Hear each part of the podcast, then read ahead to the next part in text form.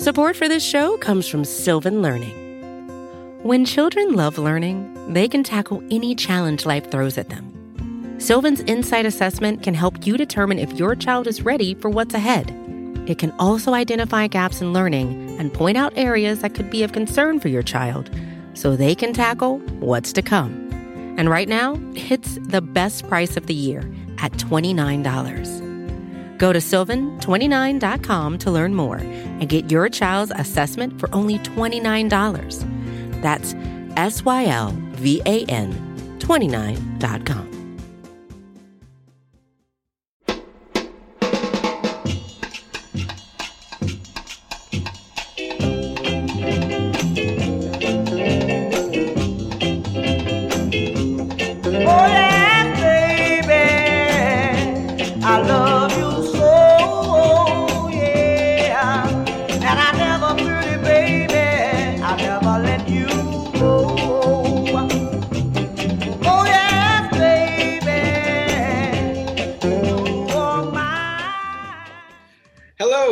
Gastroenteritis Blues uh, for another week. My name is Steve Littman. I'm with Emily Cannell, Dan Volpone, and a very special guest this week, uh, Bleeding Green Nation, Brandon Lee Gowton. How are you? Uh, welcome back. Uh, we just said it's your old stomping grounds. You're former Liberty baller. Uh, how you doing? How you been? It's good to be back, guys. Uh, yeah, we're going back like freaking like 2012 here to my the first uh, Liberty Ballers days. That's where I got my start before you know I was really writing for BGN. You know, under Mike Levin, obviously, and, and the crew that was there back in the day, like Roy Burton, Sean O'Connor, uh, Derek Bodner, Ter- Tanner Seidel, all those guys. I don't want to leave anyone out, but all those guys back in the day. So uh, it's it's good to be here with the the new fresh faces. So while you uh, while you brought that up, I'd love to know how did you originally get involved with Liberty Ballers, and do any uh, particularly fun or painful memories stand out to you uh, looking back? uh, all fun now. Maybe you know a lot of pain uh, in the moment, back of the times, but but none obviously with the site itself. Mostly, you know, obviously just with the Sixers. But uh, I mean, really, it started out where uh, I wasn't really the the biggest Sixers fan growing up, which is weird because I played basketball. For those who don't know or listening, I'm six foot nine, so you know, pretty tall. I always get the basketball question. I used to play in high school. Uh, nothing, you know, past that too much, but uh, uh, I just I don't know. I just never was huge into them growing up. I think part because they were just kind of irrelevant when I was growing up, uh, other than Iverson. And I kind of my love for the Sixers kind of got rekindled when I discovered BGN and Liberty Ballers along with it. And I really just liked following along with everyone on the site because everyone was cool and fun, and the community was was fun. And uh, kind of just got into it through that. And then eventually, uh, just was like, hey, I want to make my way onto BGN. So how can I get more noticed? And I had just a relationship. I felt like at that point to, to be able to reach out to to Mike, to Mike Levin, and just ask if I could write for Liberty Ballers, and he he let me on, and uh, it was all downhill from there. That's great. Well, uh, you wrote I, you wrote a bunch of stuff, but one of your big pieces was about Joel Embiid before we all knew how great he actually was. You, I think that you get a lot of credit for being sort of an early adopter of his. And then wasn't there a story where somebody read Joel the piece? Can you can you give some background on that and how that panned out? That's it's so awesome. Uh, I, I will take no credit for uh, for, for for being in on Joel Embiid. I think uh, you know I was. I, I mean, I when I watched him, I remember after the Sixers draft him more so, uh, just watching his highlight highlight videos and everything. Like I was like, this guy is awesome, man. Like this guy, like I, I was just I had so much fun watching him play. And uh, and I know Derek Bodner was really big on him. Had him like number one on his board that year. Uh, Jonathan Tjarks, um, you know, from the Ringer, and I guess at time was doing his own thing back then. I know he was really big on them, but I mean, just watching him, he's just so dominant, so athletic. Having been a big guy in high school, and having been like, you know, having like not even one percent of the skill that Joel Embiid had, and like everything just like feeling so hard for me when I was a player, and just how easy it looked for him. I just was like, man, this guy's amazing. Um, so really just got into it then, and sure enough, yeah, wrote that post about him back in whatever it was 2015 or 14 i can't Mhm. even remember 16 maybe whenever it was and uh yeah i someone reached out to me uh someone who is involved with the team they emailed me and they they said they shared the story with him and like Joel Embiid like loved it or he was just like yeah that's true but the guy uh or, or the person um who shared that with me said like Joel Embiid like made him like read the story out loud to him so I just I love that it's just so good he uh Joel is the best That's that's amazing. That's really great. Um, uh, not amazing. The Sixers this week lost all four games. They played four times. They lost each of them uh, in pretty convincing fashion. Uh, they've ran into now a bunch of injuries. Uh, they're getting a little bit healthier. Ben Simmons asked Doc Rivers. He has absolutely no clue what's up with Ben or when he's going to play. the other day, Doc was doing his media availability, and uh, one of the reporters asked Doc if when he talked to Ben, he got a gauge on when he's going to play basketball again. And Doc was sort of like, no, that didn't come up. Like, what is coming up then in these conversations, if not the next time he's going to play basketball? I hope Ben's okay. Uh, I want to know where you guys are at with with the team. There, there's some some nervous people now. The Sixers have fallen out of first place. Um, uh, now, you know, it seems like all, all year the Sixers were playing great teams while great players weren't playing. And now it looks like they're on the other end of that at the exact wrong time. Uh, Emily, how do you feel right now uh, about the team and, and its struggles and the injuries and all of that stuff? I feel okay. It the as they were losing the first Milwaukee game, I actually was like, now is the time I'm going to put five dollars on them to win the, the title. I was like, that's, that was the peak of my confidence. I was like, this is fine, everything is fine.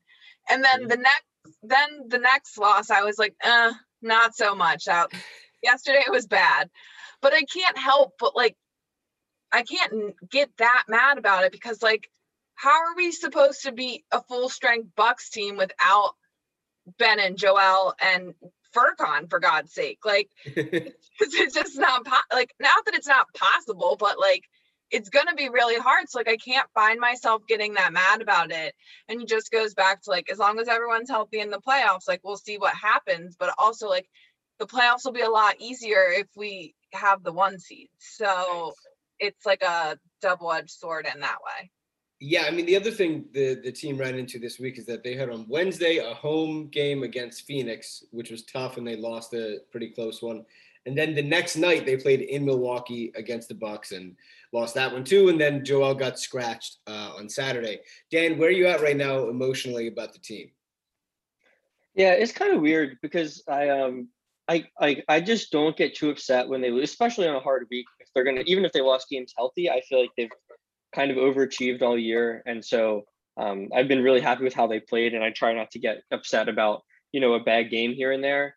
Um, especially, I mean, they were hurt this week and it was already a tough schedule. So I don't think it's the end of the world. They're not like anything serious. Hopefully Ben's fine, but it seems like, you know, there's speculation he'll be back soon. Um, Joel Tobias came back. Joel's shoulder, I mean, he was questionable. So hopefully, you know, it's nothing too bad. Um, the more concerning part was obviously the the chance of losing that that one seed, um, which they did. They're a game back, but they do have the tiebreaker. Um, and there's a game and a half up on Milwaukee only one game in the loss column without the tiebreaker. Um, and you know, it's not just that you now have to play Milwaukee and Brooklyn if you're not the one seed, but also Heat are hanging around in the seven seed. If it's not the Heat, it'll probably be the Celtics. Um, and so that's a way tougher first round matchup than like the Hornets or the Pacers or whoever that ends up being. Um, but I, I would be still pretty surprised if the Sixers didn't get the one seed. So I'm not too stressed out about it. Um, Brooklyn's schedule has a lot of road games and a lot of tough teams left. Brooklyn, and Milwaukee still play each other twice. Um, and the Sixers have a lot of home games and a lot of not great teams. Their toughest games were probably going to be against the Hawks, and it looks like they might miss Trae Young.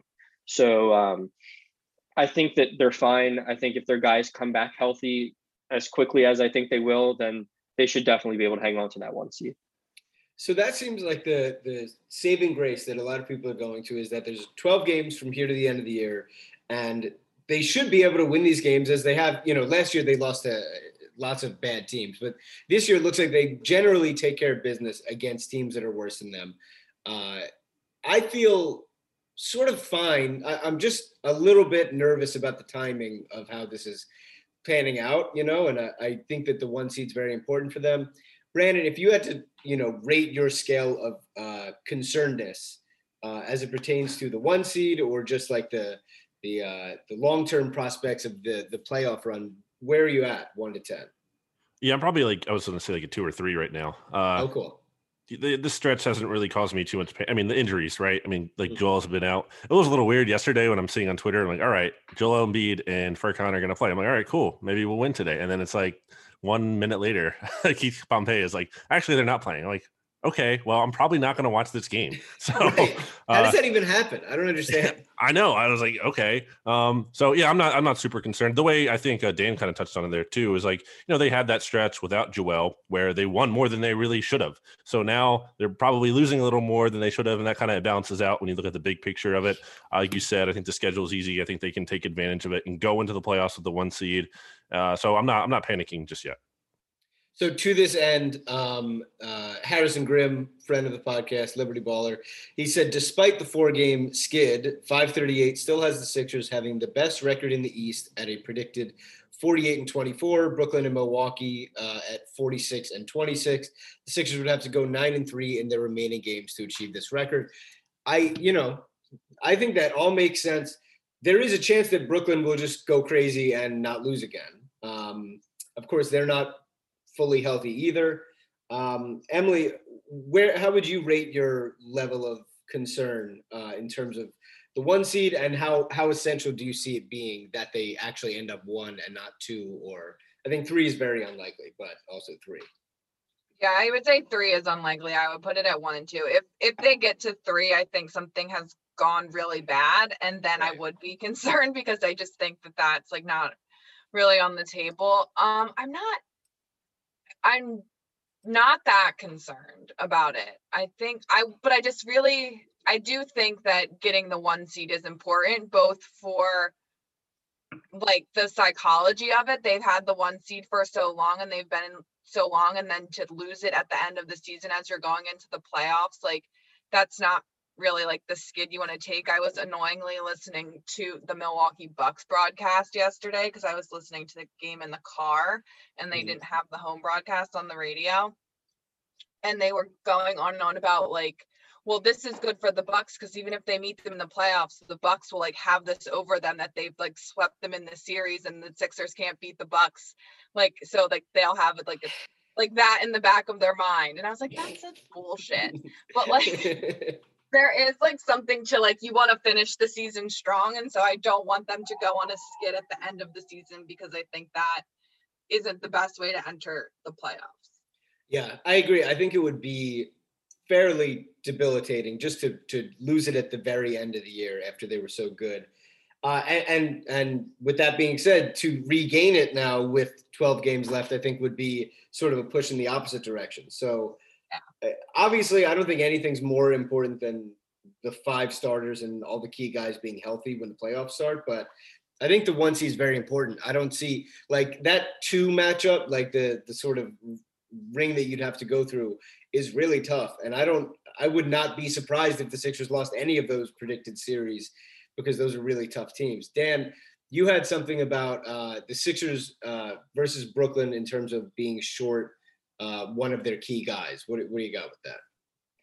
Yeah, so I I went through and counted basically, um, and I did I, I literally when I say counted, like I don't know how to use Excel like all the smart people, so I counted all the games. It took me hours. Um, the record of the Sixers and the record of the Nets since the Nets only counted games since the Harden trade when all three of their best players play, meaning for the Sixers, Ben, Joel Tobias, for the Nets, Kyrie, KD, Harden. Um, when exactly one of them is out, when exactly two of them are out, and when all three are out. So, um, you know, it's been talked about a ton, basically with with the Nets. Oh, and when this comes out, you know, the Nets play Phoenix today. Um, that'll be a game without Harden. So this will be one game outdated when this comes out. If if we release this tomorrow. Um, yeah. But um, so everyone knows the Nets have only played seven games with all three of those guys. That's been, you know, the big knock on them. They're five and two in those seven games.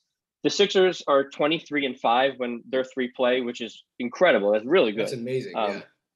But the the Nets, with one of them out, with exactly one of them out, are 20 and six. Um, so when two of those guys play, they're 20 and six. The Sixers, when one guy's out, are 14 and 11. Um, when two of those Nets big three are out, so when only one of them is playing, the Nets are still eight and five. The Sixers are two and four in games where there's where you know two of, of our three are out. And then both teams have only played one game each where all three of their guys are out and they both lost them.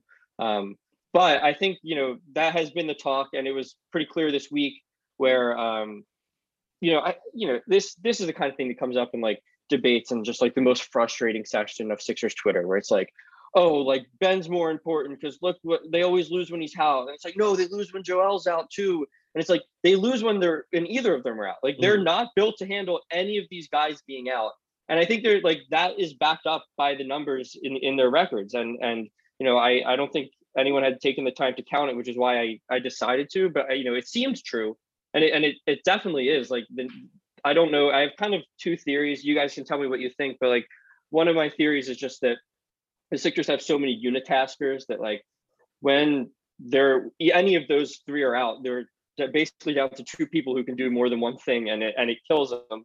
Um, and I think also there's something to be said that the Nets stars are probably better slash more dynamic. I think you know, I think you, Kyrie and Hart and Durant and Harden are all pretty clearly better than Ben and Tobias. Um, and then you could argue about how good you think Joel is compared with, you know, with Harden and, and maybe Durant at this point. Um, they're probably fairly close. Um, but but yeah, just better and doing more. Those are my theories. But I mean, you can let let me know your thoughts and like what you think about.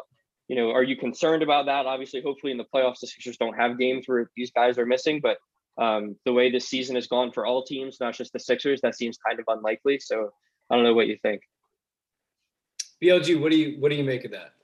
I mean, I think just when you have, you know, the resources tied up that you do and like these players, you know, the, the big three, Sixers big three, if you will, it's like it's tough when you don't have those. Like you, you're not investing much into the rest of the team. And also, I think when you look at it, the perspective of like, you know, the Nets have had uh what's Sean Marks? Is that the GM there? Yeah, yeah. Am I getting yeah. this wrong? All right, just want to make sure. I'm on. a- I'm like, on a bit- I'm just on a totally different wavelength. I'm like, my, my mind's on draft, and it's all right. And it's so, so No, you got it. Uh, You're good. so like he's been there like they've had time to like build that with his decisions like organically over time whereas you know Daryl Morey's coming in less than a year ago and he's trying to reshape this roster which quite frankly had a lot of bad decisions made by previous management and Yep. that left the team thin they made a lot of bad moves and they like a lot of wasteful uh, assets and everything so that kind of leaves you thin if you, those big players aren't there Yeah, I uh, I, I feel like uh, Dan, what you mentioned the the difference between like Ben and Tobias and uh, Harden or whoever that the second guy is, their their their new best guy is pretty wide. You know, the Sixers are like sort of a sum of their parts team with an MVP MVP candidate in Joel, but they it feels like the three of them need each other to click against the best teams more than a team like Brooklyn with those guys who can sort of just show up anywhere and create their own offense and sort of be their own system in a way. But I mean, I think it's encouraging how good they've been, the three of those guys, because the Absolutely, yeah. ancillary pieces have, have helped them win a ton of games. Emily, are, would you be about the same way about that uh, in terms of this discrepancy?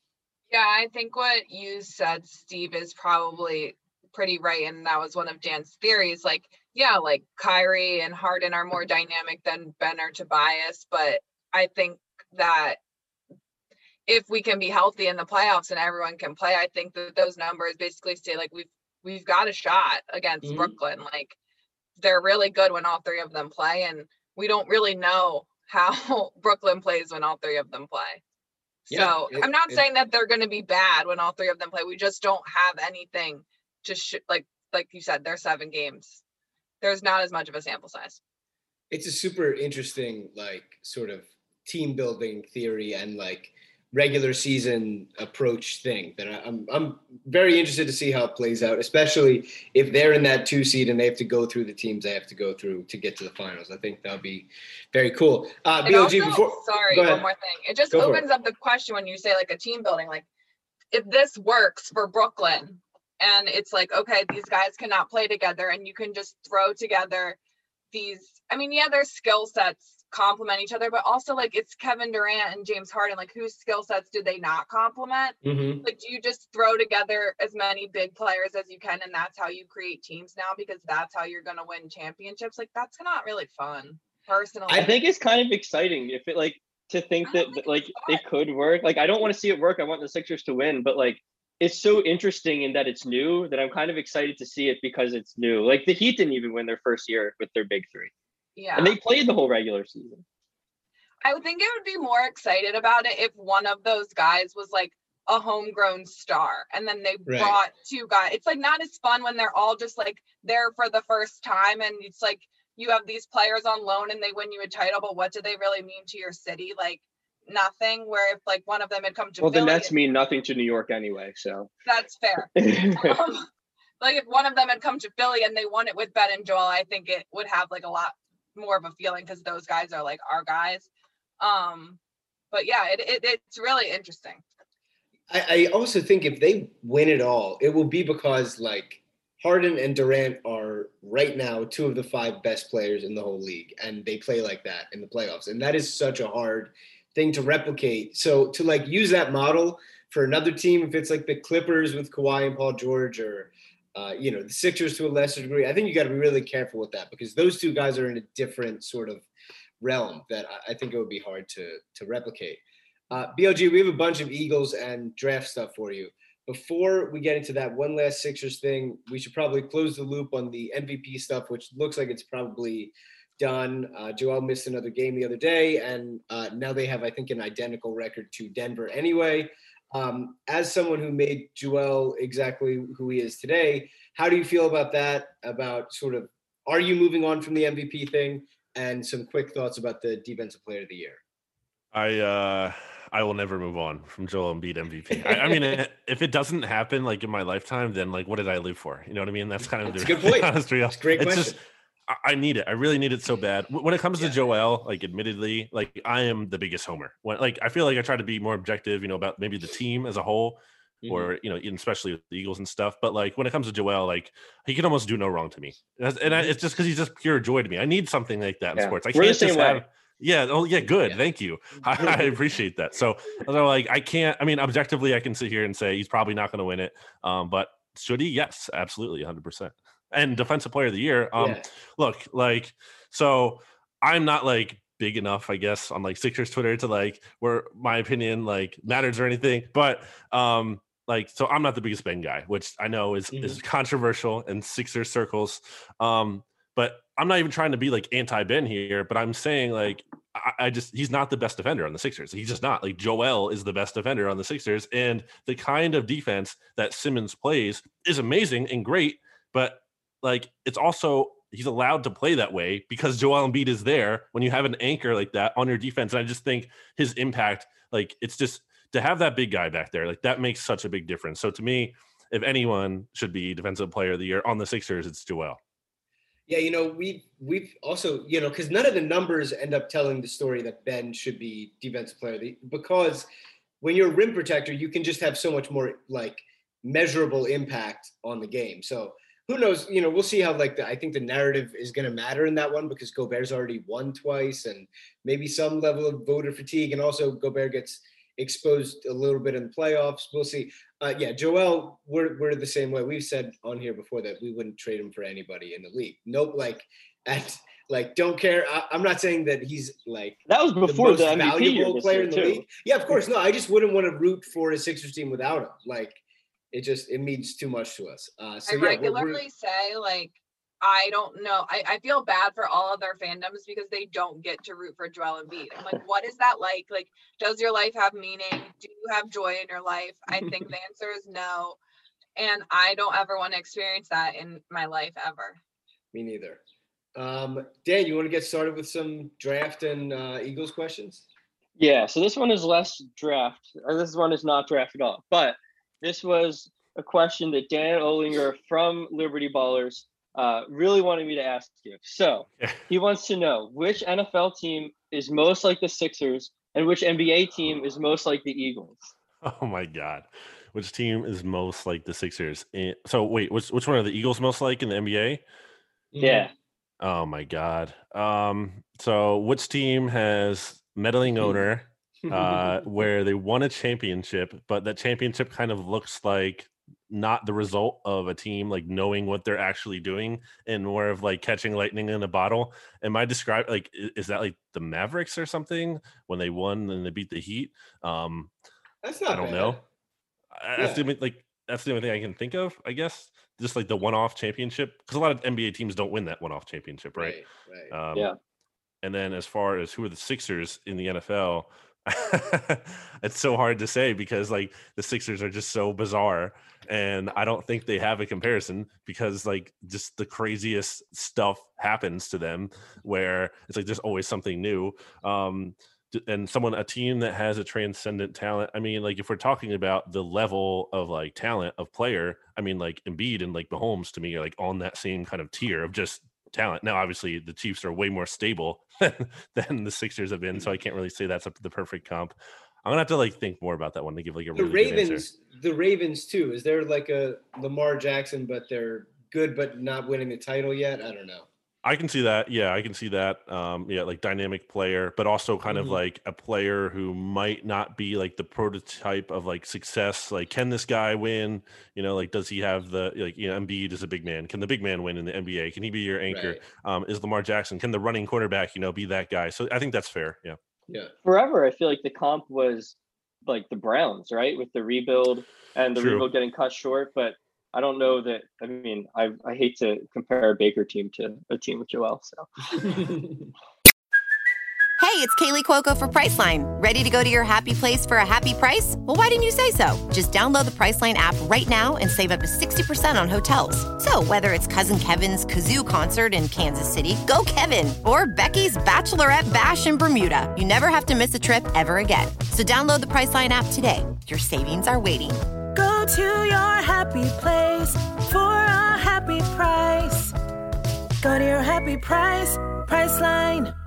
Um, all right. So, getting more into draft stuff, you recently wrote uh, that if DeVonta Smith were to fall to 12, Eagles cannot overthink it. Got to take him. As someone who doesn't watch much college football and just watched the college football playoff, um, I feel like that strategy would have worked great last year and yeah. we should have done it. And I, so I've basically been the same way, not even knowing anyone else. But from you know an actual skill set standpoint, could you tell me why you feel that's the case for DeVonta Smith? Man, I just think it's so obvious. It's like this guy's the Heisman. He was dominant in the SEC. Um, it's not quite the Justin Jefferson thing because I think Justin Jefferson checked more boxes in terms of he was like only 20 years old. DeVonta Smith's 23. Um, he was like pretty athletic and all his testing numbers. We don't have DeVonta Smith's exact testing numbers because he didn't, you know, do the uh, testing. There was no combine this year, and I don't think he really worked out a ton at his pro day. So, um, but I mean, just the production is off the charts. And I also think something I've like come to appreciate more as I've grown older, as I'm, as I'm an old man now, is like character matters when it comes to like, especially I don't know always in other sports, but definitely in football, where like the, these guys the Eagles have drafted in recent years. You look at like Andre Dillard, they didn't do their homework on him. Like they they literally like didn't have all the information on him until the day of the draft when they were kind of like scrambling and, and like found out he might fall to them. So I think that's kind of a mistake because they they brought him into the building and they don't feel great about him right now. And then even looking at Jalen Reagor, like a lot of concerns that we saw in his rookie season, like they were there on the scouting report prior to the Eagles drafted him. And it doesn't seem like they totally got the character. And I'm not just talking about, you know, like getting in trouble off the field, like, you know, legal stuff. I'm talking about like, you know, football character, like sports character, like the the drive, something that Joel Embiid very much has in spades, like the will to win. Um, and why part of why I love him so much. So I think DeVonta has that. And I think, you know, you can't just have that. You can't just be a try hard player. Like you have to be good too. I think he has both. I think he has the, the will to win. I think he's just a really good player. And I think that's like the phrasing of my article. I think says it all. Like, don't talk yourself out of him. Like, don't because mm-hmm. that's what you're doing. If you're try, if you're passing on him, you're like, well, the weight. Well, I'm like, okay, he's 165 pounds, but he doesn't get hurt, and he's like one of the best receivers at getting off press. So, like, how is this weight manifesting itself as a concern? Like, it's one thing if he's small and he's getting hurt all the time, but that's not happening. Right. So the fact that the Eagles are at 12 is because of a first like a trade that they've already made. So how likely do you think it is that they make another trade involving their first round pick, whether to move up or down anything? I think a move down would be more likely than up just because of where they're at, you know, when in terms of like the rebuild. Like this isn't a team that's like, trying to go all in, you know, to win this year and shouldn't be. Like shouldn't be trying to make a move up to like get a guy that's going to like, you know, make a difference this year cuz this year doesn't really matter. Um, as many Sixers years didn't matter once upon a time. And mm-hmm. I just think that uh, you know, they're they're going to be in the like they're going to look to try to get more picks. I think ultimately, I would stay at twelve, and I don't know if they're going to get a great offer to move down. I wouldn't like to move down too far, honestly, because like you're at six guys. Like, how much further are we going to move down? Like, are we moving into like to the 20s all of a sudden? So I would hope they kind of stay where they are. But I, I would say if I had to pick, you know, one of the two that's more likely, I would say move down than move up. If you had to uh, think about if, let's say, we assume they do trade the pick and move up or move down, who is a player that they would move up for? You think, and who's a player that they would move down for? I think logically, when you just look at like where the board shakes out, I think if they're moving up to let's say nine, which I think is possible, because in theory that only costs about like a third round pick, depending you know on the exact you know situation. But just in you know the draft pick value chart kind of has it like that. I mean, I, I, would think you're looking at a corner or an offensive lineman, just because Dallas picks there at ten, and they're a big threat to take one of those two positions. Maybe you want to kind of get there before Dallas gets that guy. Um, maybe it's like a Rashawn Slater or a Penei Sewell if he falls, or one of the corners, Jaycee Horn or Patrick Surtain. Um, if they're looking to trade down, I'm guessing it's going to be like an offensive lineman, like maybe Alijah Vera-Tucker or uh, Kwity Paye, which would be like the one of the worst possible picks to me. Just people because... hate that guy. Oh my god, I've never heard of him before, but all I see is people saying, "Please don't pick him." It's just well, it's just like this guy's like 11 and a half sacks. He's like one forced fumble in college. He's like going to be 23. DeVonta Smith is also going to be 23, but DeVonta Smith is like a finished product, and you feel good about him right now. Kwity right. Paye, like the sell on him is like, well, he's still growing. Like he still has upside. Well, it's like he's 23 and like I, I, so i just don't love that as a projection mm-hmm. now i've said this on like a billion podcasts including like bgn radio and everything but i'll say it again here like howie roseman seven of his nine last first round picks offensive or defensive lineman so you know pretty decent bet they're going to go in the trenches at some point if not mm-hmm. early on so um, just talking about trading the pick, like the original trade, how should I feel about that? Because I was kind of so excited that I was like, you know, all the talk about Chase, it seemed like a receiver that like the Eagles couldn't even mess up that pick. And if he fell there, that seemed like a possibility. And, you know, I know that they have the scale to like measure the value of every pick in the draft basically without, you know, not on a given year, but in general. Um, do we feel like that's a good thing? I know you said they're going to basically try to acquire more picks, but how do you feel about that? Yeah, like I don't love it. I don't hate it. I know that's not like a great place to to be in our world of like podcasting and everything because it's just like boring when you're sitting on the fence like that. But the thing to me, like you kind of said there, Dan, is like I wanted an impact player. Like that mat- that mattered more than anything to me in going into this draft. Before there was the talk of trade down, I was just like, I don't love trading down because you you have to like this roster lacks top and young talent, especially, and just like legitimate blue chip talent. And I think the best chance to get that was at six. Now, you know, they trade down. I said at the time before they traded down, like if you're gonna get a future first round pick, then I'm starting. I'm willing to listen at that point because that's a big deal. And I think going into next year's draft, you're gonna potentially have three, depending on what happens with Carson Wentz and the Colts. You know, at the very worst, it's a second. Um, but potentially having three first round picks, like that's a big deal because I think you can pivot to a new quarterback if Hurts doesn't work out. You can trade for an established starter. You can trade up in the draft next year, or if Hurts turns out to be good, then you can kind of just use those picks to actually like build around him. And great. So I like the option optionality, you know, to use a Sam Hinkie term here. Mm. Uh, I like that that that provides. But I mean, there's downside to consider. Like the guy, the Eagles, like it's probably a lock that the person, whoever is taking at six, is going to be like a future Hall of Famer, 100%. and we're all going to be like, you know, like hands on our heads, like what did the Eagles do? So uh, there's downside as well as the to the upside. And so you mentioned, you know, you talked about Hurts, um, and there's basically going to be five first round quarterbacks in this draft. It doesn't seem like the Eagles are taking one, but do you think there's any chance the Eagles look at a guy like, um, it seems like a guy who's more likely to fall is maybe like Lance or, or Mac Jones. Is there any chance the Eagles look at that? And do you believe in Hurts? It seems like the Eagles are basically wishy washy on him from what they say publicly. Um, and from my, you know, not super football, I wasn't crazy impressed. But what are your thoughts on that? Yeah, I just don't think there's any way you trade down from six and still take a quarterback. Like I just I I can't believe there's like a value pick. Like I don't think it works like that. I think like if you love the guy, then you would have just stayed at six and you know hoped he fell there. Like I just I can't see like getting cute with it like that. That just doesn't seem realistic to me. When it comes to Hurts, I think they're very much not sold on him. As they didn't even mention his name this week. So Howie Roseman and uh, Nick Sirianni talked, and they were asked about Jalen Hurts directly, and like they wouldn't even mention his name. So I thought that was a little weird. I get not like necessarily wanting to guarantee him the starting job, but no one's asking them to do that. Um, it, it, you could just still say anything about him, and uh, yeah, so I think they're not sold on him. I think he deserves a year based on what we saw last year and knowing the team's timeline, you know, knowing that they're not all in to win. Let's give him a shot. Let's see what he has because, you know, if he turns out to be good, then you have a really good asset. You have a good player and a really cheap rookie contract. And then again, you have those first round picks you can build around him. You're in a great spot. So I kind of think evaluating him is worth it. And I'm in on him this year, like seeing what he has. But I think if he's anything less than like convincing, if there's any kind of gray area, which there's probably a good chance there will be, then you have to pivot next year. And that's that's not to say you to like cut him or trade him or whatever, but you have to like start investing in other options as soon as next offseason. Can I ask a quick quarterback Oh, question, Steve? Yeah, Um, yeah. So speaking of current quarterbacks, what are the chances that we see Joe Flacco getting playing time this year? Hmm. I I hope none. I hope zero. I'm ready he to buy my Joe Flacco Eagles jersey. I went to Delaware, so Okay.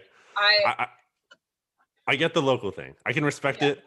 Um, that's probably like the best thing you can say about Joe Flacco at this he's point. from here.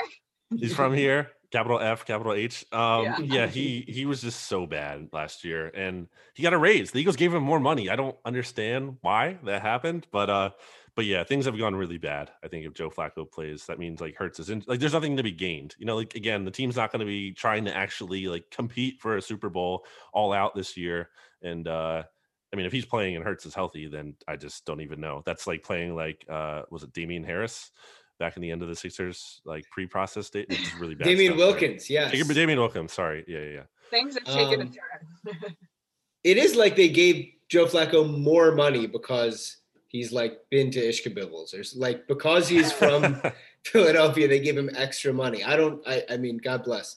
Uh, are there players in the later rounds that uh, you have heard or have an inkling that the the Eagles might be honing in on in one way or another? I feel like less than ever this year, just because you Uh-huh. know because of COVID and everything. So the Eagles usually and every team usually has these pre-draft visits. They can bring in thirty guys. Um, that doesn't necessarily mean they're you know going to draft all those, and it doesn't necessarily mean they love one of those players just because they bring them in. There's they, they bring them in to do like medical checks on them to kind of get a better gauge of their personality, and they really haven't been able to have those this year. You know, with the restrictions and everything, there there actually were some last year before really you know COVID started being a worldwide issue and shutting everything down here uh, in the U.S. So uh, they didn't have those this year. So I, I just like have the the least good gauge ever. I'm still putting a draft track uh, interest tracker together for Bleeding Green Nation. That'll be on the website this week. That kind of has a, a log of who they talked to at the Senior Bowl and who Mhm. they've talked to through FaceTime and reports and everything. So I'm gonna have that. I haven't put it together yet. That'll once I get that, I'll like crystallize more. But I just feel like again, like less than or more than ever, I've just had like less of a pulse on like some of the later round guys that they're really gonna target. I just think, you know, and honestly, like they shouldn't be like looking by position because their roster is really bad. Like just take whoever is legitimately the best player at any position, especially on day three. Like just they they need to take swings on guys. Um, like don't they can't be locked into like trying to oh we have to get a running back or oh we have to get a linebacker or right, whatever. right. So this week's big dump story was, of course, the rock paper scissors. Um, I honestly couldn't bring myself to care about that at all, but I'd love to hear your thoughts on it. And do you think that is as it obviously sounds really bad, but I'm sure it's not as dumb as it sounds if you really think about it. What do you think? I think I totally understand why people are like, what the hell is this team doing? Like, what are they talking about right now? But I think here's the thing I will give the Eagles credit for trying to gauge competitiveness in players. Because, like I said earlier, I think they haven't put enough effort or or, or they have and they're just not good at it. They just suck at it. they can't evaluate mm-hmm. character.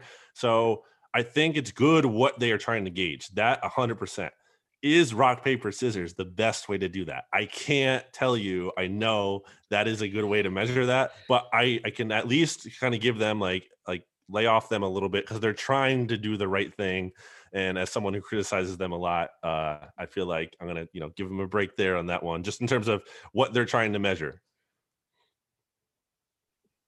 speaking of criticism, someone that everyone loves to criticize all the time, including myself, is Howie Roseman. Um, the Athletic had a big long piece about just the kind of culture and that was going on when Doug was still there. So do you think that the Eagles are essentially doomed as long as Howie Roseman's in the front office? I love how bluntly you put that. Um, I mean, it's it's a huge issue. Like that story, all that stuff is like stuff that like is not surprising to me. You know, thing based on things I've heard, and I'm not trying to say that like I as a flex, like I know everything. I'm just saying like that comes out, and I know that's not like untrue. I know that's not Mhm. off base based on the things I've heard over the years, and and why I've been so critical and like not optimistic about the team for like I don't know a year plus now. Uh, so I, I think the hope, if you're looking on the bright side or you're trying to have optimism, is that all of this criticism that's coming out like inspires the team to reflect and be like, well, we really have to change things here, and we can't have this terrible process where like there isn't every not everyone's not pulling in the same direction and decisions are getting made and other people don't know why this decision is happening. I saw something from Jeff McLane in the Inquirer today that talked about uh, Shareef Miller, who the Eagles drafted a couple years ago from Penn State, and like something he included in that story was like Jeffrey Lurie liking and kind of like valuing Shareef Miller in part because Shareef Miller grew up in Philly and was an Eagles fan and said like he cried when the Eagles won the Super Bowl and his grandfather like they were together and it was like that was part of why the Eagles drafted him. And I was just like, what are we doing here? Like what what are we talking about? So as long as this team Excited for has the so, like, Eagles to also draft my mother. you're right. Yeah, what are we what are we doing? Like when I see stuff like that, I'm like, now again, that's the the source he cited was like some Eagles staffers. Is that 100 percent true? You know, take it all with a grain of salt or whatever. But I mean, it's just like this this team just does not have a good process. It kind of reminds me of the Sixers where before Daryl Morey, where it's just like, okay, Elton Brand is here, but he's kind of a figurehead. And there's like the collaborative, but it's not really a collaborative because to me, a collaborative is like when there's someone at the top making decisions based on information they're getting from everyone and they're like hearing all those people. But then the person at that top has like a conviction and they're responsible and they're making that decision. Collaboration is not like a bunch of random people like playing rock paper scissors maybe to make a different decision like that's not what should be going on here and it's just it's not a good process basically we all talk we all know process is really important process over results and the eagles just haven't had a good process Um, we uh, uh, recently, you recently gave a shout out to Quinty Pay as somebody that the Eagles would uh, hate to have. Is there anybody else in your mind that would be a disappointing pick at number 12? anyone not named DeVonta Smith Ooh, love it. You're all in. Yeah. I mean, I'm not going to say like because they pick someone else other than him, like it's going to be a bad pick or a bad player. But I, I really am locked in on him. I really do want him because I just I feel like he's going to be. I feel confident that he's going to be a good NFL player. And uh, like like offensive line would be a little bit disappointing to me just from the Eagles have Jeff Stoutland, who's like supposed to be a really good offensive line coach. And I think what you've seen out of even last year, like when Jordan Mailata had to play and Nate Herbig had to play, like they held their own. Was the offensive line great last year? No. But was it like as bad as it seemed? I don't think so. I think it was kind of like below average as opposed to totally a disaster. I think a lot of the sacks that happened last year were on Carson Wentz. He took a lot of bad sacks on his own. So uh just like I think they can get more out of less on the offensive line, having Jeff Stoutland here. And same thing at cornerback. When you look at like what the Eagles' new defensive coordinator, Jonathan Gannon, has done with different quarterbacks in the NFL, like he's gotten more out of lesser players there. So, like, do we need really to spend the number 12 overall pick on another defender, especially this offseason, too? Like, who have they added on offense? It's like Joe Flacco, they re signed Jordan mm-hmm. Howard. And then crickets, like no one. Like I know it's not like they're not competing this year, and I get that, and I've talked about that. But like, come on, like let's build an elite passing offense. Let's get it together. Let's give Jalen Hurts like an actual weapon or two to work with. The Eagles have the worst receiving core in the league, arguably. Like, come on, give me an offensive player. Yeah. So say that the Giants pick DeVonta Smith at 11 after you pick up your shattered broken heart from the floor. What are you hoping the Eagles then do with their with the 12th pick? If Jaylen Waddle is there, you know, the other Alabama receiver, um, I'd be okay with him. I think he has upside that I like. There's a case to be made. He's actually, some people think he's actually the best receiver prospect in the draft, even above Chase. Um, I think he has more like raw talent uh, and maybe upside than DeVonta Smith. I just don't know about the injuries with him. I just feel like that's a guy who's like always going to have like lingering injury issues. Uh, just that kind of profile player. So, but I, I would be intrigued by him. I, I wouldn't hate that pick. Um, again, if they trade down and they get an offensive lineman, wouldn't hate that pick. Um, but really, the only pick I would love, like full on, just like love, no questions asked, would be DeVonta at number twelve. And then what is going to happen with Zach Ertz? Do you think we're going to see a Zach Ertz trade at some point during the draft? So I don't know during the draft, um, just because uh, it's weird. Like we haven't heard anything about him recently. I still very much think he's not going to be on the team. I think Zach Ertz doesn't want to be here. Like I think that's, Mm. that's pretty clear. And it's not like he's the GM. It's all- all up to him. But like he's pretty much going to force his way out. I think, and he's ultimately going to get his way. Uh, I think with the way the salary cap works in the NFL, they can actually trade him after June um, and kind of cleared more money this season still impacts into next year. So it's not like they get out of it free. But um, yeah, they could actually clear like 8.5 million cap space if they trade him after June. So uh, it might just be a trade that happens uh, after the draft. Let's say like there's a team that really wanted to get a tight end and they didn't. And at that point, you know, Ertz is there and uh, they can get him, or the Eagles might just have to cut him, honestly, because it just might reach a point where there's really no market for him and he doesn't want to be here. And I don't think they're just going to keep him as an unhappy player. So I'm not expecting really the Eagles to get much for him. I think the best thing, like realistically, you could hope for is like the Eagles can kind of find like a way to package Zach Ertz and maybe their second round pick at number 37 and like maybe another pick or two and then like find a way to get into the first round like uh, another first round pick late in the day one there i think that's like what you're hoping for Um, guys, do you have any other draft stuff for uh, Brandon? The, I mean, the only thing which you kind of touched on that I was going to ask, but I'll like I'll ask it more outright and more more bluntly, like because you mentioned that there might not really be a market for Ertz. Um, I've I've been really unimpressed with him the last couple years. Anyway, I mean, do do you think that um, it's likely that maybe a team takes a shot on him, like Indianapolis or something? Um, like, is that a, a likely shot? Because I can't see a ton of teams wanting that. He's older, and I don't know how the contract works in a trade, but I've just felt like he's been not that good for a couple years now. yeah i mean the market is just not going to be good for him because he's aging he's expensive um I, I i mean if he gets cut then i think there's a pretty good chance you know he could wind up in indy uh, trade Indy would be a little weird just from the standpoint of like I felt like maybe you know he'd be included like in you know a Wentz trade and then you could like maybe get a little bit more out of that. Um, uh, I think the Bills could be a team to watch. I think they've been mentioned before. Uh, the Chargers were a team that was mentioned pr- previously. Um, yeah, I, I just think it's going to come down to the Eagles are going to have to cut him, or they're going to have to take something in return for him that's like not really exciting for them. I think a lot of people have said, "Well, why don't you just hold on to him?" But again, I think like he doesn't want to be here. He's going to like try to force his way out. It's just not that simple. And I also think they have a lot of respect for Zach Ertz as a guy who is the only player in franchise history who's caught a game-winning touchdown pass in the Super Bowl and was on track before you know this inevitable departure came, where he was going to like lead the team in all-time reception. So you know, obviously an all-time Eagle, ultimately Zach Ertz. But yeah, I think it's time to move on.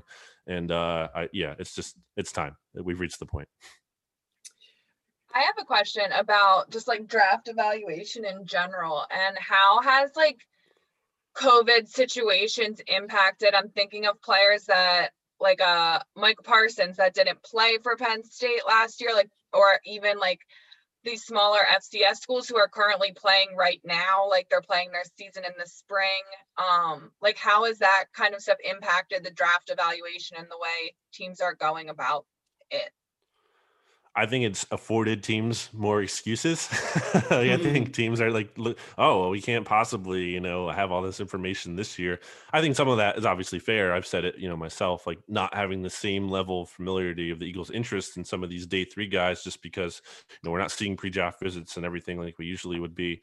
Um, so I'm sure there's less information. I know there's there's fewer players in the draft.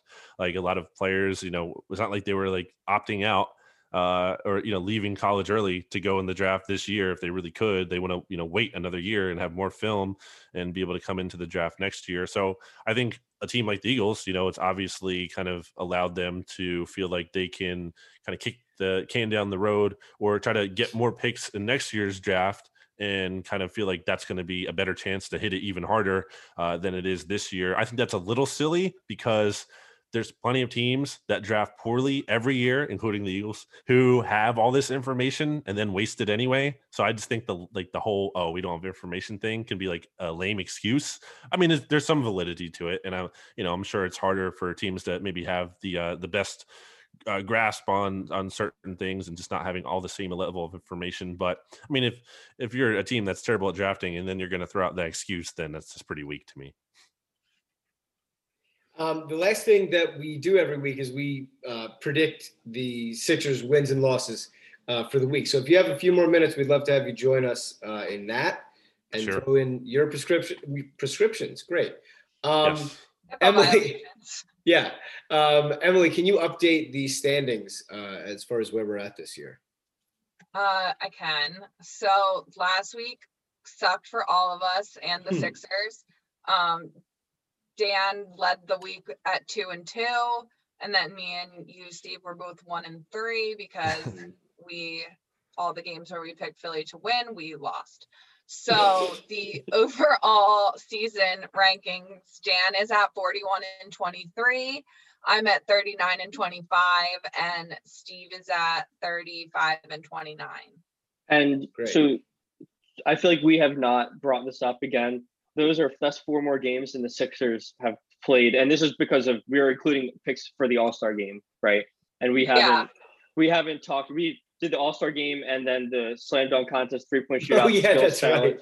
Yep. Right. So that's why that's why we have all these extra games in there. I feel like that that could use a reminder.